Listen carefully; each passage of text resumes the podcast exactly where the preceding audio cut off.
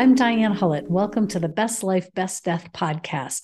Today, I've got a guest that I want to introduce first, Sharon Emery. Sharon is a journalist and an author, and she's written a book called It's Hard Being You, A Primer on Being Happy Anyway.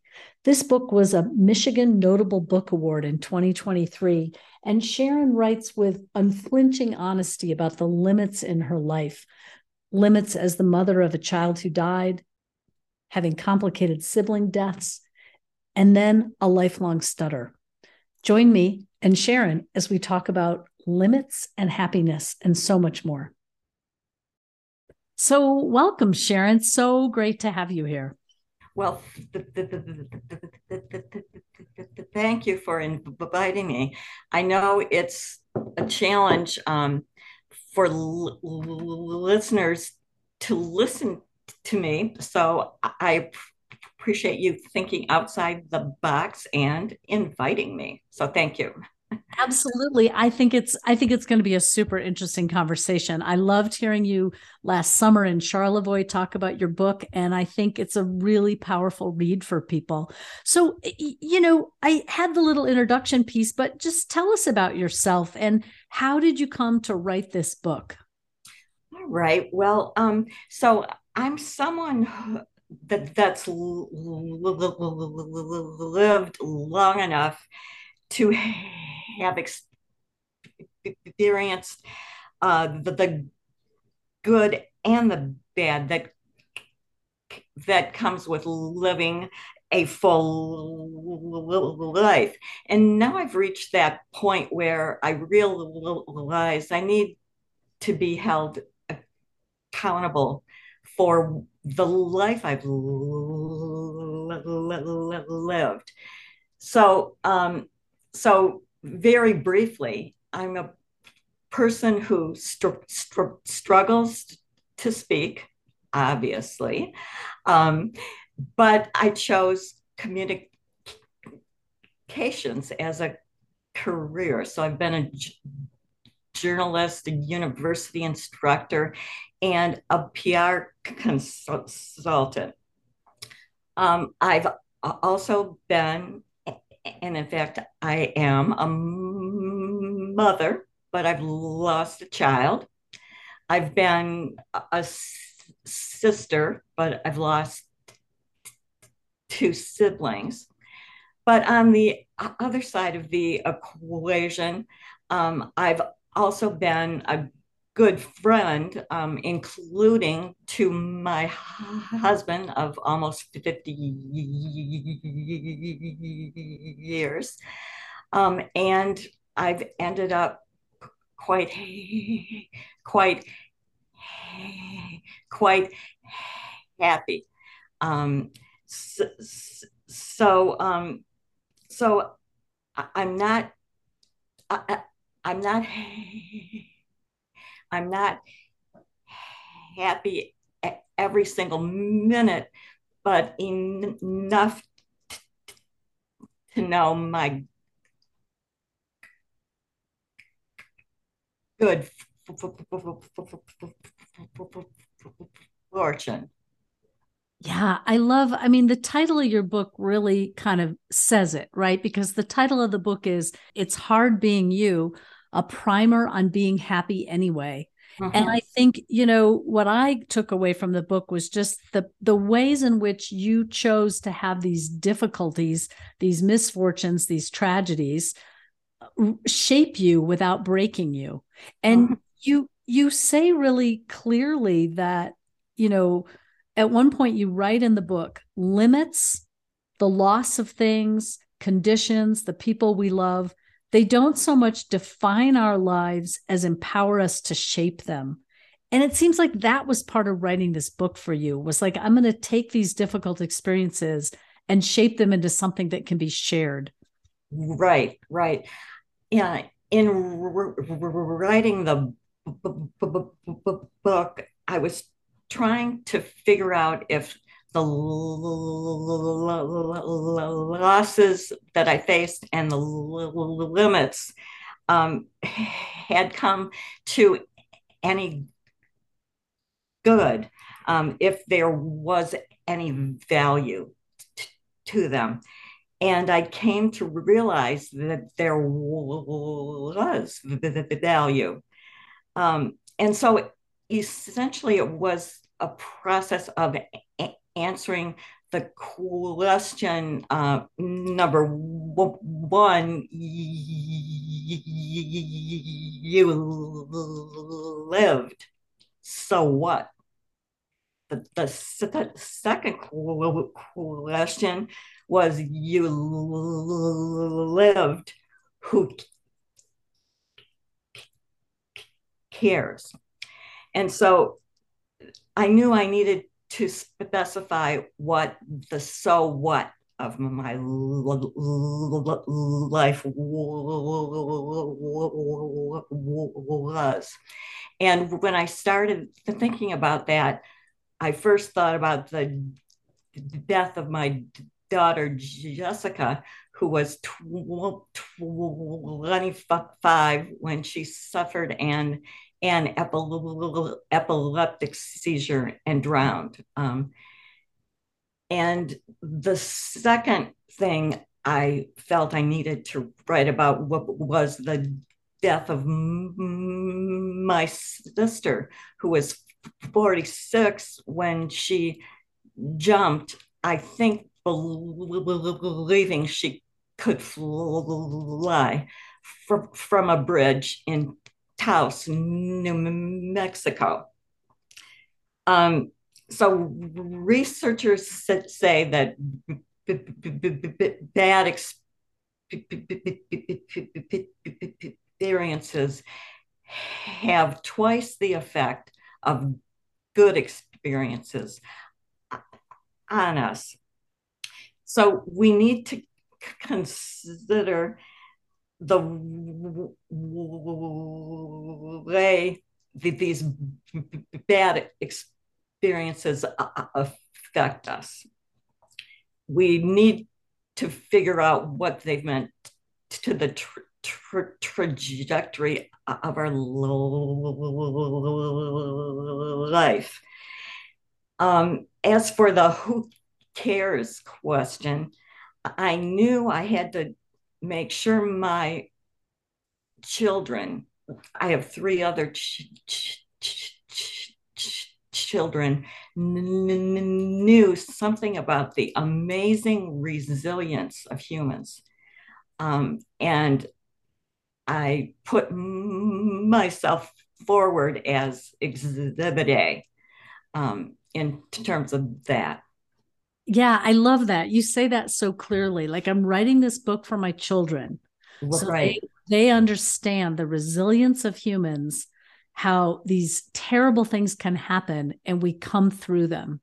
And, right. and you you mentioned that as you started out writing, you thought you really didn't need to include your stutter. You thought, well, these these two traumatic things happen and I'm going to write about these experiences.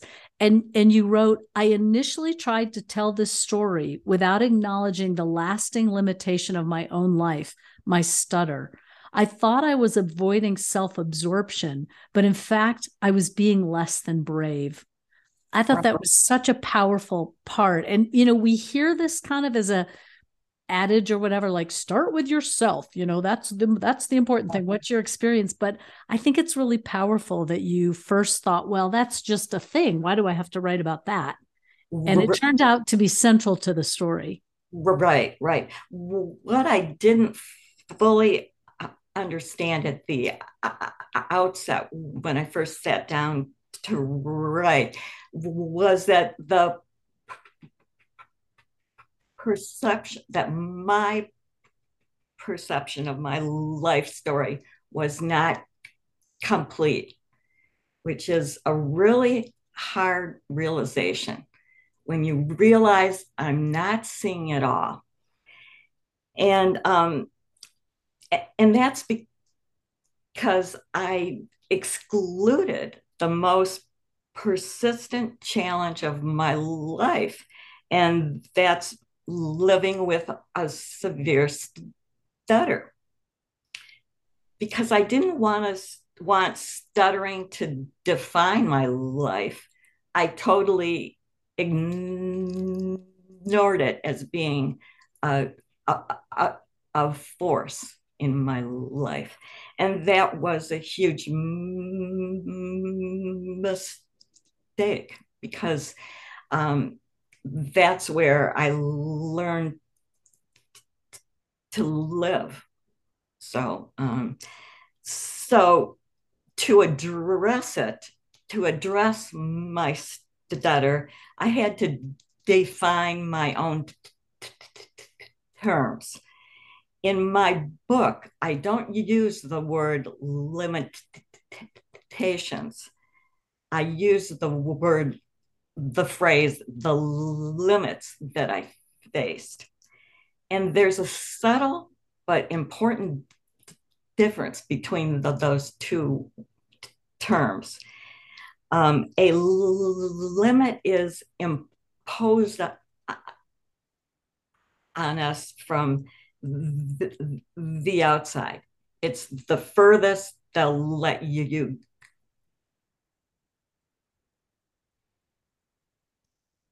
go. Um, but a, a limitation is internal. Um, it's a def- deficiency or a shortcoming that's implied in that word.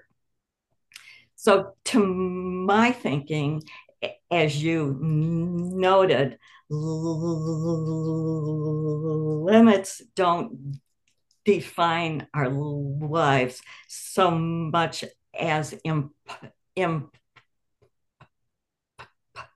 empower us to sh- shape them.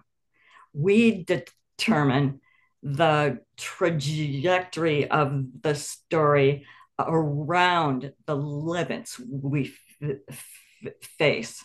So once I was br- brave enough to um, find the right l- language, I could convey my experience of struggling to sp- speak.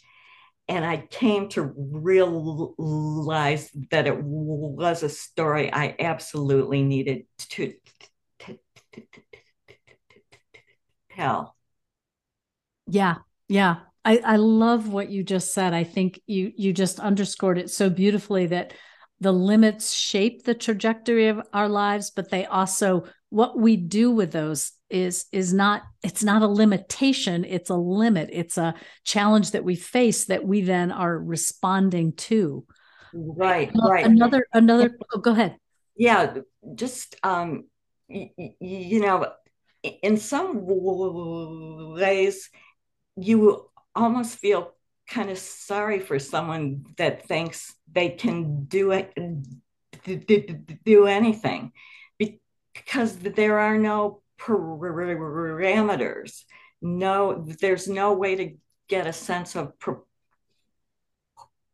proportion for what, what, what you need to do. So in a way, limits really focus you and um, and make achievement in a way that much more, not e- e- e- easier, but but the road f- forward might be clear. Yeah, and something something almost sweeter about it. I mean, you said that your your you know your career really was in communication and journalism. So the leap to writing a book wasn't that huge of a leap. Did you just sit down one day and start doing it? I, I did, but it took three years. So it's not like it just poured out of me. Um, but I knew it, it, it was kind of like when I chose a career. I knew it would be really a p- painful choice, but I just ha- had to do it. And that's the way I felt with this book, that um, these are places I don't necessarily want to revisit, but I need to. Yeah. Yeah. Yeah. You, I think you, you had that kind of classic author experience, right? Where you felt like at first it was like, I'm writing this for other people. They need to hear this story. And then in the process, you were like, oh, lo and behold, I needed to hear this story, you know, and, and integrate the pieces and almost like retell it to yourself. Right. I have a question about the structure of the book is, is kind of really beautiful because you actually separated out these pieces of your experience that had to do with dreams and oh. kind of altered experiences. And you let those be their own chapters. And then you had the narrative about kind of what happened and, you know, family history and so on. That was a, a, the bulk of the story. But right. tell a little bit, if you want, about those kind of dream places, because I thought they were really beautiful. Well, um, you know, I kept a journal of the, those dreams because um, those were the only places where I c- could still see my d- d- d- d- d- d- daughter. So I desperately wanted to remember them, and dreams are so easy to, to forget. So I wrote them d- d- d- d- d- d- d- d- down. And originally, in terms of the book, I was just thinking of making an entire ch- ch- chapter of, of dreams. Um, but I n- noticed that the dreams, there was no real progression in the dr- dr- dr- dreams. Sometimes they'd be vivid, um, very upbeat and I was thrilled. And then sometimes I was devastated. And so in l- looking at them, I thought, well, that's the way grief is. Um, and grief is interwoven into your life. And so that's the way I structured the, the b- book. That this this narrative occurred, and then the dream, and then some more narrative. Gr- gr- gr- grief weaves its way through through your life, and that that's the way I used the, the, the, those dreams. Beautiful. That's that's so neat. I think it would have been almost easy to keep those private, you know, to somehow be like, that's my private dream space. Mm-hmm. And instead you found a way to have them touch the narrative in a way that I think gives the reader insight into you and also these glimpses of your daughter, for example, or just other pieces of how the story and how the grief was moving in you. Right. It's- and they are for sure a, a huge part of the gr- gr- grief story and of the trajectory out of grief. So yeah, they were yeah. very imp- important to the, the story. Yeah. You um you received an award for this. Can you tell us about that? Um, yes, my book has been named a, a two thousand twenty-three Michigan Notable Book, and um, it's been a wonderful thing because it's expanded the audience for what I have to say, which is an incredible honor. Um, and I feel a profound responsibility to communicate something of value, and the l- limits that stuttering puts on me. It takes great energy for me to speak, and I know for people to listen, um, but it means I need to make sure every single word counts because I can't afford to struggle to say something that, that doesn't mean anything. And I also feel a responsibility for expanding our knowledge of human diversity. People like me can struggle to speak and still be worth listening to. Um, and I need to get that message out. Oh, said so beautifully, Sharon. I just can't even say. I'm hugely grateful for your willingness to be on, I started to say be on the radio. I always want to call this radio, be on a podcast. And I know you did T V interviews in Michigan. And I, I can imagine that that takes an intense amount of, God, is courage like too cheesy of a word? It just feels like it would take perseverance, you know, and right. some kind of, okay, I'm going to do this, that um, that's a challenge. So. Right. Right. But, um, but you know, um, we really do need to im- improve our appreciation for human diversity.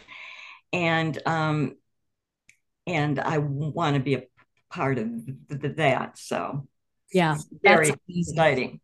Yeah. I just had another podcast conversation with uh, someone about disability at the end of life. And we were talking about oh. the range of what people's needs are when they come with a disability at the end of life, and how the medical team or the hospice team doesn't always know what to do, and how might there be, you know, some additional training. And the number one thing she talked about was the importance of communication. And if there's challenges with communication for a person at the end of life, that's, that's, then you have to find other ways to communicate oh. than the straightforward, what you expect. And so I think about stuttering as being sort of in that category of how do you make space for that? How do you expand your understanding? And like you said, make, make room for diversity of humans. Right. Right. Well, so in those instances, would the patient be unable to speak? Is that what you mean? She was talking partly about situations where people maybe lose communication or mm-hmm. they have less communication. And so maybe the medical team that's used to talking to the patient actually needs to talk to the caregiver, who knows how to read the subtle cues. Oh, okay. And so are they ready to pivot in that way? Can they do that? Does the person respond just by blinking? And can the medical team slow down in order to hear what the client slash patient is trying to say in maybe alternative ways? Right, right. I think um, another aspect of that is that if a person does lose their ability to speak, um, speech is such an important part of who we are. Uh, words are a uniquely human form of communication. And w- when that they escape us, um, it's It's a loss um, that that I think we struggle with, with. I know I've str- struggled with. The man who wrote the foreword to my book, Steve Gleason, is a f- f- former uh, N F L pl- pl- pl- player, now living with. with A L S, and Steve can't move, let alone speak. But um, but when he was first at the diagnosed in two thousand eleven, he started to bank his speech. so that computers can learn how he, he speaks, which is important to each of us. It's inter, intricately woven into our identity. So now, even though a computer speaks for Steve, it's with some of Steve's own voice and inflection, which is incredible. Um, so that is incredible. I love that That's, story. That's a gorgeous story. In fact, that was another quote that I had written down from your book. Speech is tightly woven into identity. Right. And I, I love that you pull out both speech and then also the limits and the loss of things. Mm-hmm. Well, thank you so much, Sharon, for coming on today and sharing your story, telling us about your book. You can find out more about Sharon and her work at Sharon Emery. That's E M E R Y, Sharon Emery dot com. And you can find out more about the work I do at best life best death dot com. Thanks again, Sharon. Great. Thank you. You've been listening to the Best Life, Best Death podcast with Diane Hullett, talking with Sharon Emery. Thanks so much for listening.